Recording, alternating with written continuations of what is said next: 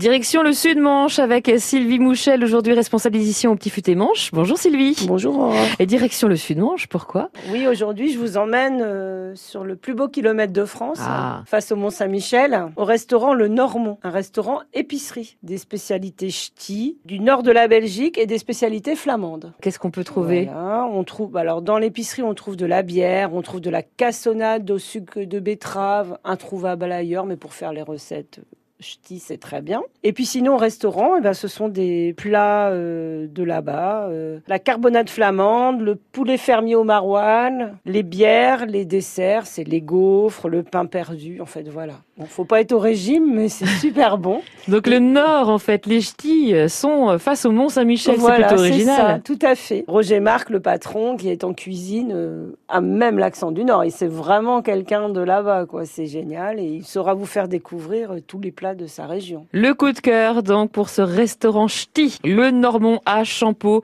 Le coup de cœur de Sylvie Mouchel. Merci Sylvie. Merci, Aurore.